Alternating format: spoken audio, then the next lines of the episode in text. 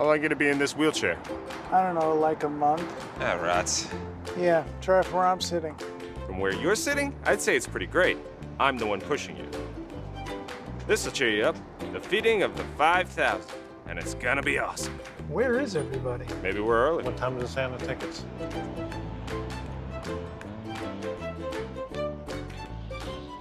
How's it look? Quiet. Yeah. Great. Hey, excuse me, uh, feeding of the five. Breathtaking. Wait, it wasn't today then? That Jesus guy spoke for so long, they ran out of food. Really? In the whole arena, there was like two hot dogs and maybe five buns left. So that Jesus guy said, go look over in the drum kit. So they look in the drum kit. Next thing you know, Next thing you know, what?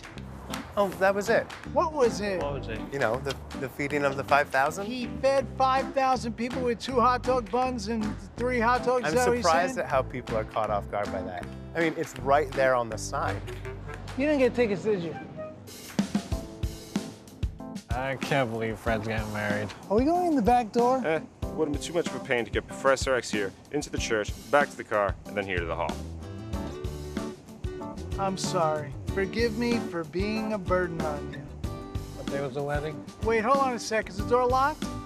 Look, I swear the wedding is today. Uh, let's ask this guy. Hey, excuse me. Is this where the poor Murphy wedding is? No, not today.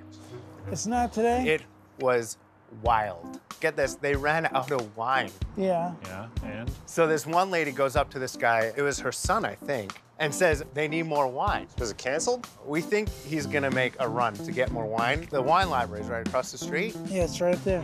That one bottle served 500 people, and it never ran out. Another miracle, and we missed it again. What is with this stucco? Whatever. Who wears a leather jacket to a wedding anyway? Ow! My foot! And my knee! Be careful! Come on! Relax, it's just a sprain. Private party, sorry guys. Fantastic. Perfect. Come on. This place is half empty. How about the upper room? How do you know about the upper room? Well, Doesn't matter. Jesus and his 12 men are upstairs, so you know what? 11. I thought there were 12. Nah, one guy left. Was it the food? Does that guy look familiar to you? Did you say Jesus? No. Listen, we've been like this close to Jesus, and this is like the third time in a few days. Jesus who? Lady, come on. They're gone. What? Jesus has left the building. That's perfect. We're closed. Closed, now what? Oh, Jesus is gonna rise from the dead tomorrow? Guys, guys. Found yesterday's paper. Jesus is gonna rise from the dead today. What? Today. Today? Yes. The King of the Jews is buried here. Th- th- This is the one. This is it, guys. This is the one. I gotta be honest, I'm a little nervous. Yeah? Get ready for this, All right, guys. this is gonna be cool. Go. Jesus! You gotta be kidding me. Is he in there? Hello? Check in the back. Is he in there? Hello? Oh, come on. No. Are you serious? What day was that? Was that newspaper? Of course, it was Saturday. The day after Saturday is Sunday. Today's Monday. It's in three days. That's Saturday, Sunday, Monday. No, Friday, Saturday, Sunday. No, no, no. Uh-uh. You guys are, no. I'm right, You're wrong. We're wrong. He's not in there. You could be coming The back. single, he could be coming back. The single most important event in the history of mankind, and we miss it by a day. Oh, and here's this guy again. Hi, how are you? You guys, Yeah. wait until you hear this Oh, I can't wait. I'm done So, with this. so they finish at the mount. Right, yeah, yeah. They're all coming down. Don't the worry, ladies, I'll wait here. Well, happy Easter. Good to see everybody out here this morning. My name is Clay. I'm one of the pastors. And uh, if today is your first uh, time with us, we're just really excited that you're here this morning. And if you got a couple minutes after the service, I'll be hanging out up front. Uh, feel free to come on up and uh, say hi. Love to meet you and uh, just find a little, find out a little bit about you and tell you a little bit more about what Renaissance is and, and what's going on here. So, uh, when I was growing up, uh, we had a lot of fun on Easter, and I have a lot of fun memories looking back at Easter from when I was a child. Uh, my younger brother and I and my mom, we'd get together, we'd uh, dye Easter eggs. And if you're from my uh, generation, you remember sort of this vinegar based dye. And I, I don't know, I just have this, you know, the smells of Easter was mostly the vinegar for me. Um, and that was pretty nice. It was a lot of fun. We'd do that. And then my parents would hide the Easter eggs all throughout the house, and we'd go on this Easter egg hunt. And the highlight of the Easter egg hunt was finding the Easter basket. And you know, those Easter baskets, they would have this uh, like cellophane green, plasticky kind of grass that was in it. I think they still use that today. Same stuff. I mean, it's actually the stuff from 50 years ago, is the way that they, uh, you know, it lasts forever and a day. Um, and the high point of the Easter basket was the chocolate Easter bunny. And it wasn't just a chocolate Easter bunny, it was a solid chocolate Easter bunny because my mom would do it right. None of those hollow things for us. And uh, mom, if you're watching this on video, thank you that, uh, that we had solid chocolate Easter bunnies at that point. So I've got these good memories of Easter, you know, family and bunnies and chocolate Easter eggs and chocolate rabbits and that sort of thing. But Jesus is actually completely missing from my memories of Easter growing up. I grew up in a home where uh, we really had no religious, uh, you know, experience, no religion whatsoever in my home. So Jesus was not present at all for Easter for me. I couldn't even really tell you the basic outline of the Easter story. Now, hopefully by now I've got it somewhat figured out. I've been a pastor for a few years, and so kind of got that figured out. But for me, Easter really wasn't, uh, Jesus really wasn't at all in the picture of Easter. And yet, his resurrection is clearly the, the central aspect uh, of Easter. And what I want to do this morning is take a little bit of time, step back, and go back 2,000 years ago to that first Easter morning and take a look at one of the accounts of Jesus' resurrection. In the New Testament, we've got four different accounts of Jesus' resurrection written by four different men whom we know as Matthew, Mark, Luke, and John. And each of them wrote a biography of Jesus, and in those biographies, they each wrote something about Jesus' resurrection. And I want us to look at Luke's account of Jesus' resurrection because there's a couple of things in here that, it, to me, they're pretty amazing uh, what was going on, and I want to share them with you this morning. So, Luke chapter 24, starting at verse 1, says, On the first day of the week, very early in the morning, the women took the spices they had prepared and they went to the tomb. They found the stone, the stone rolled away from the tomb, but when they entered, they did not find the body of the Lord Jesus.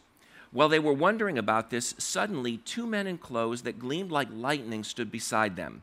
In their fright, the women bowed down with their faces to the ground, but the men said to them, why do you look for the living among the dead? He's not here, he's risen. Remember how he told you he was still with you in Galilee? The Son of Man must be delivered over to the hands of sinners, be crucified, and on the third day be raised again? And then they remembered his words. When they came back from the tomb, they told all these things to the eleven and to all the others. It was Mary Magdalene, Joanna, Mary the mother of James, and the others with them who told this to the apostles. But they didn't believe the women because their words seemed to them like nonsense. Peter, however, got up and ran to the tomb. Bending over, he saw the strips of linen lying by themselves, and he went away, wondering to himself what had happened. I've probably read this story several dozen times in the Gospel of Luke, and if you put all four of the stories together, easily I've read the story of Jesus' resurrection hundred times or, or, or more. And yet, recently, as I was reading uh, Luke's account here uh, for, you know, again, the second, third, fourth dozen time, something struck me that I'd seen before, but it had never really registered me, registered in my mind. And that's in verse one. On the first day of the week, very early in the morning, the women took the spices they had prepared and went to the tomb. What were the women doing taking spices to the tomb? They're not going to like do some cooking show, you know, at the tomb. They're taking these spices because they're going to embalm Jesus. The women who were followers of Jesus, who believed in him, went to the tomb expecting to find a dead body. And that just blew me as a, uh, away as I was thinking about it. They weren't expecting Jesus to be alive, they were expecting him to be death. They were expecting death, but ultimately, they found life. But imagine for a minute, let's just do a little thought experiment. Imagine for a minute if they had come to the tomb and had found a dead body. They had found Jesus still in the grave, what would have been like for them if Jesus had still been dead? They would have had a lot of great memories. You know, they would have remembered Jesus walking on the water. They would have remembered the feeding of the 5,000. They would have remembered the wedding at Cana where he turned water into wine and so on and so on. If they had had Facebook back then, they could have had Throwback Thursday and, you know, reminisced about who it was, you know, selfies with Jesus, hashtag me and JC. You know, I don't know what they would, you know, what they would have done with it. They would have had a lot of great memories and, you know, remember when we did this and it would have been nice. And they would have had his, his teaching, you know, the, the, the Sermon on the Mount, the golden rule do unto others as you would have them do unto you the parable of the Good Samaritan, the story of the prodigal son. They would have had some of the more cryptic and difficult sayings to understand, and they would have spent time trying to figure those out and talking about them. Remember when Jesus said this? And man, that one has really convicted me, and I need to live my life differently in light of what Jesus said. And then they would have had his example. They would have had his example of caring for the poor, of helping the needy, of encouraging those who are discouraged. I mean, if there's anybody in the history of the world who practiced what he preached. It was Jesus. And so they would have had that example and the inspiration. And I think it would have inspired them and encouraged them and challenged them to live their lives differently in light of the fact that they had been with Jesus and had seen the way that he had loved people and seen the humility, seen his servant heart, seen the great things that he has done, he had done. And I think that would have made a difference in their lives. But if we extend that thought experiment just a little bit further and ask ourselves, okay, if Jesus hadn't risen from the dead, that's what it might have been like for them in the first century. What would it be like for us in the 21st century? 2,000 years later, thousands of miles halfway around the world. What would it be like for us if Jesus hadn't actually risen from the dead? We'd have a pretty good religion. We'd have all the commands, all the teaching, all the inspiration that Jesus had given. We'd have all those great stories that he had told. We'd have the record of the things that he'd done. We'd have the example that he had of a, how to live a good life, and we'd be inspired by his example to follow that life. We'd have the ultimate example of him dying on a cross, sacrificing himself for us and I think that would inspire us to live self sacrificial lives for the benefit of other people. In short, what we would have is the Christianity that has been practiced by millions and millions of people all over the world for the past 2,000 years or so. And that's done a lot of good. Hospitals have, built, have been built in Jesus' name, poor people have been fed in Jesus' name. People have been healed of diseases in Jesus' name. Service has been done in Jesus' name. People have been encouraged in Jesus' name. Lives have been changed. Orphans have been loved. And the world is unquestionably better off because millions and millions of people down through the ages have followed Jesus' example and they followed his teaching. But as good as that is, and it's absolutely good, that people are following Jesus' teaching. As good as that is, something is missing from that.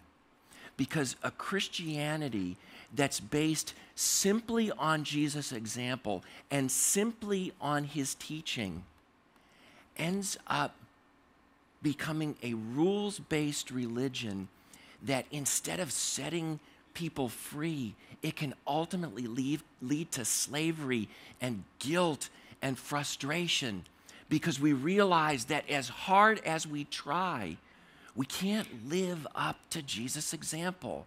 He was perfect. I'm not. I can't do everything that he did. I can't live up to all of the commands and all of the inspirational things that he told us to do. I just don't have what it takes. And so I end up with this guilt inducing, frustration producing religion. And yes, society's off. A society is better off by that. But something is missing from that. And fortunately, we've got more than just Jesus' example and more than just his teaching. On that first Easter morning, when Jesus early followers went to the tomb, they didn't find a dead body. They found that he had risen from the grave. And I love what the angel said when the, when the uh, women came to them. In their fright, the women bowed down with their faces to the ground, but the men said to them, Why do you look for the living among the dead? He's not here, he's risen. Remember, he told you while he was still in Galilee. The Son of Man must be delivered over to the hands of sinners, be crucified on the third day, and raised again. And then they remembered what he had said. They came looking for death, and they ultimately found life. Jesus had risen from the grave just as he said. And what's amazing about that is he predicted, he said, I am going to die, and I am going to rise again. And then he pulled it off.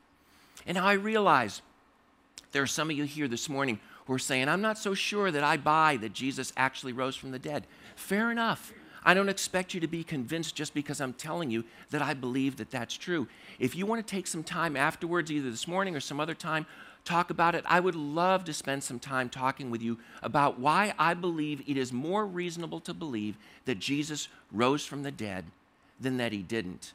I can point you to some resources, some people who can be helpful to you. So if you're interested in that, let me know afterwards, and I'd love to set up a time to talk to you about that. But for this morning, let me just ask you even if you don't believe that Jesus rose from the dead, temporarily suspend your disbelief and ask yourself, what would it have been like if Jesus actually did rise from the dead?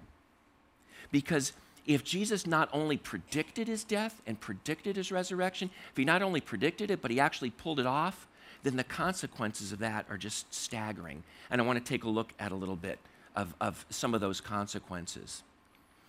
All sorts of people make promises. We all make promises. And hopefully, most of the time when we make promises, we have every intention of keeping those promises. But sometimes we're not able to keep those promises. We want to, but circumstances change, and we're not actually able to keep the promises that we fully intended to keep. And then other times, we actually don't intend to keep the promises. We make a promise in order to get somebody off of our back, maybe to get ourselves out of a difficult situation, or maybe we start out actually intending to keep the promise, but then later on we decide that we don't want to do it.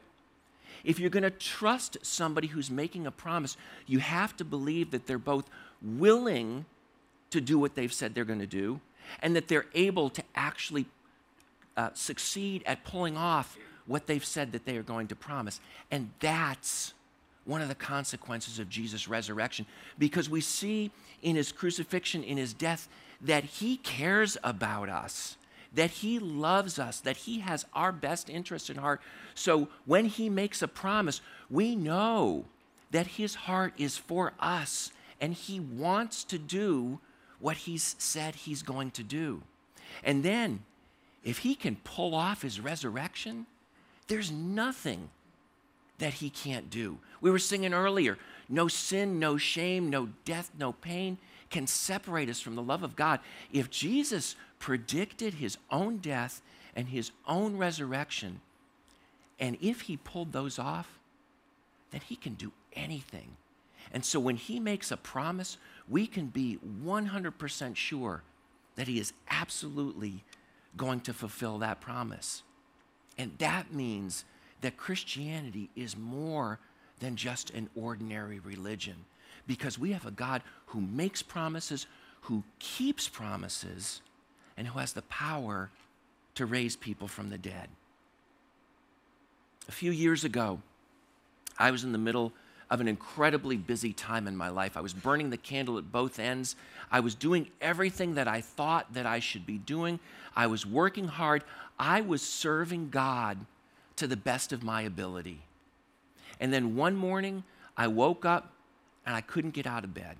I was just lying there and, and I felt like I had been crushed. I felt like I were in this, I was in this deep hole. There was darkness surrounding me, and I just felt like I couldn't climb out of the darkness. And I was just crying out, I can't do this anymore. I just can't do it. I don't have what it takes. And as I look back on that time, I realized that what was going on is uh, while I was doing for the most part, all of the right things. I was trying to do them in my own strength, in my own power, in my own ability. And in a sense, my religion was in some sense crushing me because I was trying to do on my own what God never intended for me to do on my own. I don't have the strength to do what it is that God calls me to do. And as a result of that, I was crushed, and it was a very, very dark time. But in the midst of that darkness, I began remembering the promises that God had made to me, and ultimately his resurrection, the fact that he raised Jesus from the dead, and that gave me confidence, that gave me hope that he could lift me out of this darkness. And so I started thinking about the promises that God had made, the promises that he didn't say, you're never going to go through suffering. He didn't say you're never going to go through dark times. In fact, Jesus himself suffered. Jesus himself went through dark times. The night before he was crucified, he said, Father, I don't want to go to the cross. If it's possible, let this cup pass from me. So, thinking about that, realizing that Jesus did not want to die because he didn't want to go through that suffering, but he was willing to do it because he knew that it was God's plan. That gave me hope that my Lord and Savior knew what it was like for me to be going through that darkness. So he didn't promise that I wasn't going to go through darkness. What he did promise was, I'm going to be with you in the midst of that darkness and in the midst of that pain, and in the midst of that suffering, and so many other promises. And as I focused on, as I reflected on, as I meditated on those promises, slowly the darkness began to lift, and I saw yet again what I already knew, and that was that God never expected me to do what He had called me to do. He never expected me to do it on my own, but I needed to do it in daily, moment by moment reliance and dependence on Him. And as I saw that, as I learned that yet again, I felt the darkness lifting. I felt a new hope, a new joy, and a new ability to do what God had called me to do, not because I was able to, but because He was able and because He was powerful. And I think of the, the Apostle Paul. Paul was one of the uh, leaders of the early Christian church, and he wrote a number of letters uh, that we have recorded for us in the New Testament. Some uh, we call Romans or Corinthians or Galatians or Ephesians because each of those was written to Christians in a different city uh, throughout Asia Minor. And one that he wrote to Christians in the city of Ephesus, near the beginning of that letter, he talks about how he prays for them. And this prayer is such an encouragement, such a challenge and for me, such a blessing. I just want to share a couple of verses with you from that prayer. Paul says, I pray that the eyes of your heart may be enlightened, in order that you may know the hope to which he's called you, the riches of his glorious inheritance in his holy people, and his incomparably great power for us who believe. That power is the same as the mighty strength he exerted when he raised Christ from the dead and seated him at his right hand in the heavenly realms. I can't love the unlovable. And if I try, it's going to crush me. I can't love the unlovable, but Jesus can. I can't forgive the unforgivable. And if I try, it's going to crush me. But Jesus can. And He can enable me to love the unlovable. He can enable me to forgive the unforgivable. He can enable me to solve the unsolvable, not because I have it in and of myself, but because He is powerful and because that same power that raised Jesus from the dead works in me if I'm looking to Him, if I'm trusting in Him, if I'm relying on Him on a day to day basis. And so when He calls me to do that which I am unable to do in and of myself, if I look to Him and say, Lord, I don't have what it takes, but you do. And I know that you've promised that that same power that raised Jesus from the dead is available to me if I rely on you. If I trust in Him, then He can enable me to do what I'm unable to do otherwise if I simply rely on myself. Christianity, Christianity without the resurrection is kind of like a hollow chocolate Easter bunny. You pick it up, you look at it, it looks good on the outside, but when you bite into it, you're unbelievably disappointed because something is missing. Yes, the chocolate shell is nice. Yes, the example is good. Yes, the precepts of Christianity are good. They are absolutely necessary, but they're not sufficient. Without the resurrection, Christianity is in some sense powerless because I, in and of myself, don't have the power to do what God has called me to do.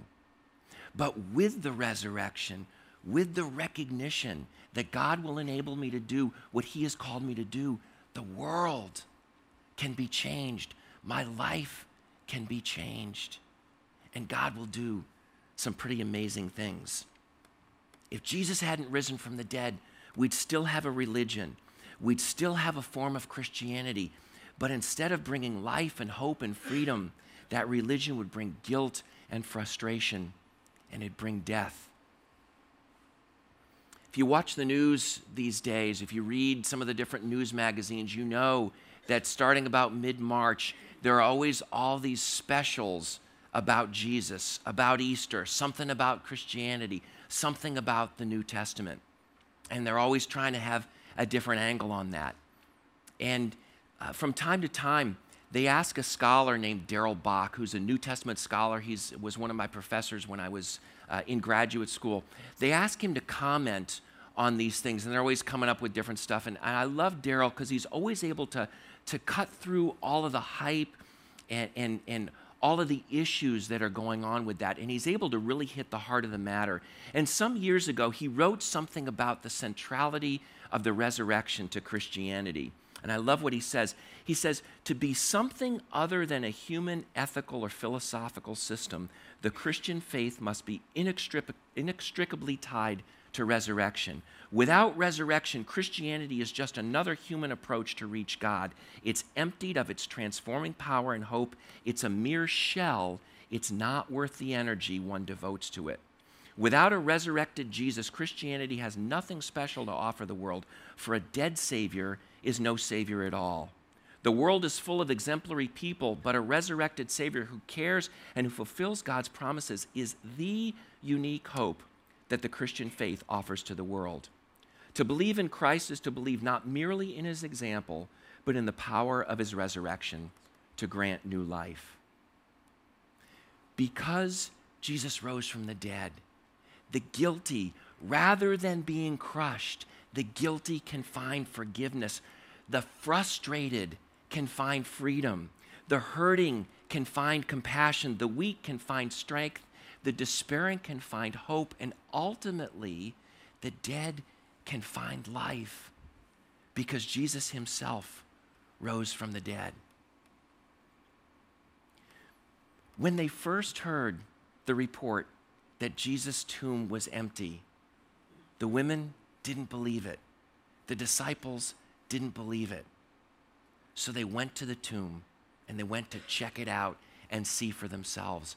If you're not sure that Jesus rose from the dead, check it out. Ask questions. Don't just accept it because I say it's true. Don't just accept it because somebody else says that, it true, that it's true. Ask yourself some questions. Examine it with an open mind. And again, if I can be of help to you, let me know. I'd love to point you in the direction of some good resources that can help you with that. But if you're already a follower of Jesus, if you already believe that Jesus rose from the dead, then let me encourage you to take some time to reflect on the consequences, on the results of the centrality of the resurrection. If I believe that Jesus really predicted his own death and resurrection, if I believe that he actually pulled it off, how is that going to affect my life on a day to day basis?